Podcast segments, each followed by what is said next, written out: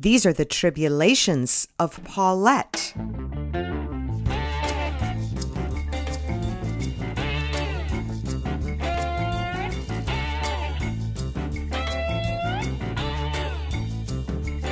My cell phone rings on the way home from my near death experience at Wolf Schechter Public Relations.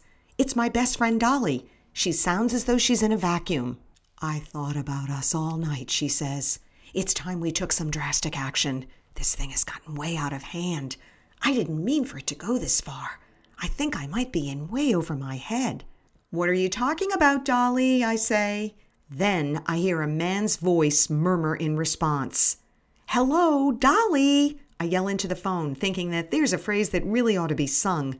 I try again. Well, hello, Dolly. What about your wife? Dolly asks, oblivious to my voice. Did she say wife? Although I could use a wife, I don't have one that I'm aware of. But wait, Dolly has no idea I'm listening. She must have pocket dialed me into a conference call. I check my phone, it's on mute. this is rather interesting. Who is she speaking to? One thing's for sure it isn't Bunyan. He could use a wife too. Should I hang up? Nah, not yet. I agree, Dolly says. Let's get out of here. I'll see you at the cottage in 40 minutes. Then there's a lot of shuffling, and both people hang up. Hmm, looks like there's a spy mission in the offing for my old friend Bertie and me.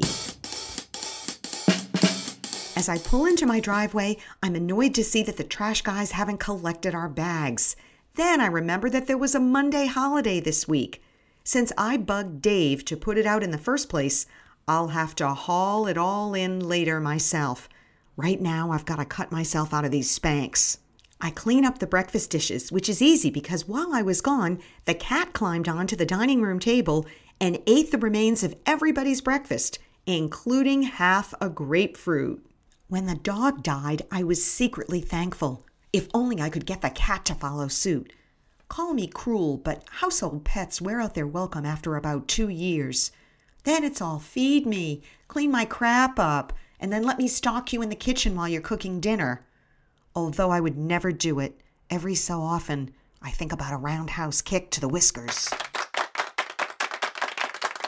As I go upstairs, interview pumps in hand, I get a look at myself in the hall mirror and it's a shocker. Not only did I pass out during the interview, but I have a huge smudge under one eye that those Wolf Schechter women didn't tell me about. My blouse has popped open to the waist again, and I have about 16 loads of laundry to get through in the next few hours. A wave of depression hits. How the hell could I go to work every day and come home to the breakfast mess still hanging around? I would lose my mind. This quest to find the me who went missing has hit a serious snag. Ironically, it could turn out to be the thing that ultimately does me in. As I peel off the sweaty Spanx, my cell rings and it's Ted, my high school boyfriend, calling to check on the progress with our high school reunion. Ted doesn't care much about the actual reunion. He views it, I'm sure, as his next opportunity to see me without clothes on. We haven't seen each other since I left him in the parking lot of the Shangri La. Overall, I tell him, the reunion is going well, though Dave and I had to kick in a lot of our own cash to keep the ticket prices down. Dave has been very gracious about it, but in all fairness, he shouldn't have to underwrite our class reunion. Ted, could you do me a favor? I ask sweetly, putting him on the spot. Sure, what do you need? I want you to call all your old football pals and get them to sponsor the bar at the reunion. Well, how much do you need? he asks. Two grand, I say. Wow, he says. That's a lot. Well, I'm sorry to break it to you, I say, but that's how much an open bar costs for several hundred people. Men are always shocked when they find out how much things cost. As we continue to talk, I move around the bedroom. Besides, I say to Ted, Dave and I are paying for lots of other stuff, like the postage, the invites, the decorations, the band. I gaze out the bedroom window onto the pile of trash at the foot of my driveway. Wait a minute, I say to Ted. What the? What is going on? Two diminutive women are bent over my trash at the foot of my driveway. The bags are untied and they're pulling stuff out. Ted, I have to hang up, I say. Wearing no underwear under my skirt, my blouse still hopelessly unbuttoned, I throw on a pair of bedroom slippers and head downstairs and sneak to the foot of my driveway. Oh my God, it's the two teenage Asian women who live with my neighbor, Mr. Shu. I think they're exchange students. I can hear them quite clearly through the arborvitae. Look, Kim, one says. She had a party. She got a nice napkin. Caspari. She smooths out a used cocktail napkin. Huh, she got a lot of bills, Sue. This one overdue, Kim says as she holds up a crumpled bill. Then she pulls out another. This one late too. Huh, this look like jumbo mortgage. She a bad bookkeeper, Sue says, and they giggle conspiratorially. Then Kim pulls out a small plastic garbage bag and undoes the knot. Ooh, she got a period, Kim says. No way, Sue says. She too old for period. Then Sue peeks into the bag. See? She got a period, Kim says. You got that right, says Sue, as Kim empties the small white trash bag onto the sidewalk. We saved this bag too, Kim says. I can't stand it anymore. I step from behind the shrubs to confront the rustlers.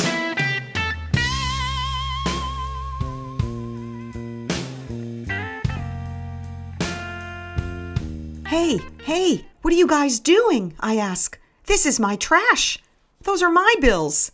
Give those back to me, I say. Then I look down to see last week's Tampax, wrapped in toilet paper and tinged with bloodstains, half unfurled on the street. I cannot believe it. I'm mortified. Kim clutches my mortgage statement tightly to her chest. Bill is public domain now. You throw away, she says. Right. I throw them away, I say. I don't give them to you. Where is Mr. Shu? Mr. Shu not at home. We in charge, Sue says. Then I'll call Mr. Shu at work, I say, calling their bluff. Mr. Shu in California, Kim says. Do you understand that this is very bad manners? We do not do this in this country. Where are you from? We are from Indonesia. It's bad manners in our country to throw away good things. We like white trash bag and wine bottle. You have a lot of wine bottles, Sue says as she gestures to the Shu's open garage. Piles of neatly folded white compactor bags, presumably mine, line the floor, along with dozens of empty wine bottles whose labels I recognize. You you have all my wine bottles, I say. Those were supposed to go to the recycle. We recycle, says Kim, and we don't keep all the bottles. We don't save the Malbec. I'm about to blow my top when Bertie and Howard arrive at the scene on foot. They carry Starbucks cups, and in a bizarre flashback to the Wolf Schechter interview, they both have foam milk mustaches. Howard is alarmed by the blood-stained clumps of toilet paper he sees on the ground. Dear me, he says. Is someone hurt? I explain the situation, and Howard convinces me that although it may not be nice to go through a neighbor's trash, it is not illegal. When you put it on the street, Howard says, it's in the public domain. The thing that bothers me more are the Chinese taking over the neighborhood. We are not Chinese, Kim and Sue insist. Just then, I remember that Dolly is about to show up at the cottage restaurant to meet the mysterious stranger I heard on her pocket dial. I propose the spy mission to Bertie, who's all for it. Howard looks less happy and tells me that he has to use the bathroom. You can go when we get there, I say. This'll only take a minute. I run inside, grab my shoes, sunglasses, and handbag, and load Bertie and Howard into my car.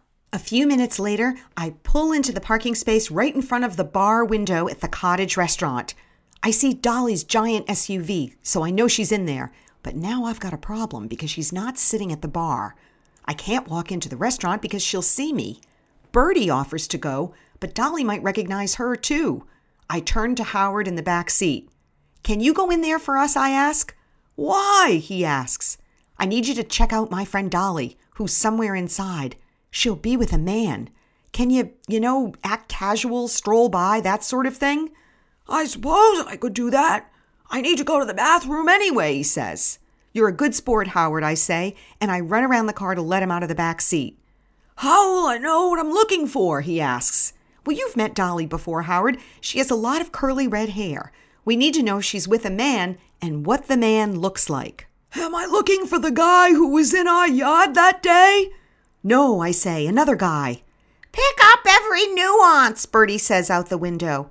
I never spied on anyone before, he says. It's all in the details, I tell him. Howard ambles up to the restaurant and disappears inside. Bertie and I park off to one side and wait. Fifteen minutes go by. No Howard. Another five minutes and Bertie can't stand it. Where can he be? she wonders. I'm going in to get him. I'm nervous that Dolly will recognize Bertie, but then I realize that Bertie could actually just be going to the cottage on her own, so I let her go. Another 10 minutes. Now they're both missing. This is ridiculous. I get out of my car and go inside. The restaurant is virtually empty. A lone businessman sits at the bar enjoying an early lunch. There is no sign of Bertie and Howard, but to the right I can see the top of Dolly's mane over a booth. I look in the mirror on the opposing wall just in time to see none other than Owen Hamish, the real estate broker to the rich, and Dolly's boss, ensconced in a booth with her. He feeds her an eggplant french fry.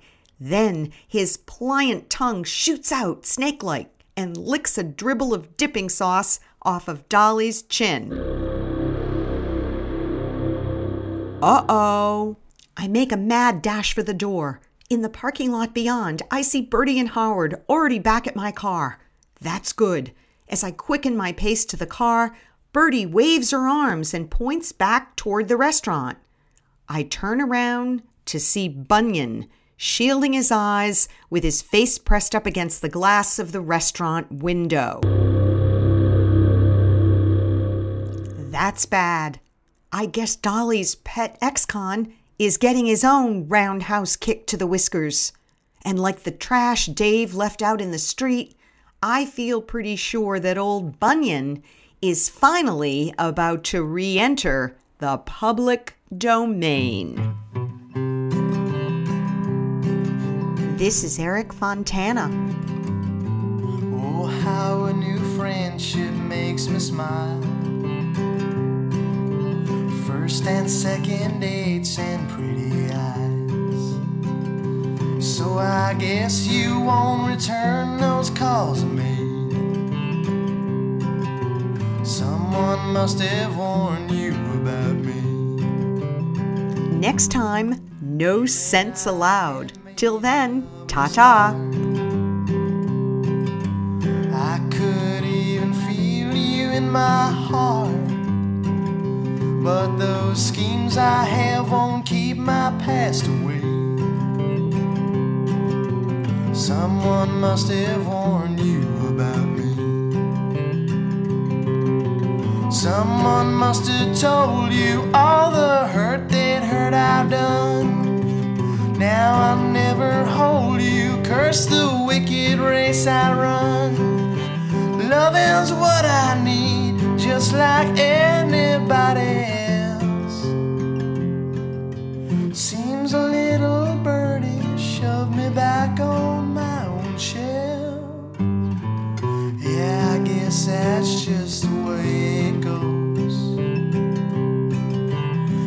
Nobody's to blame, I suppose. Hell, it's just as well I probably would have stolen your dreams. Someone should have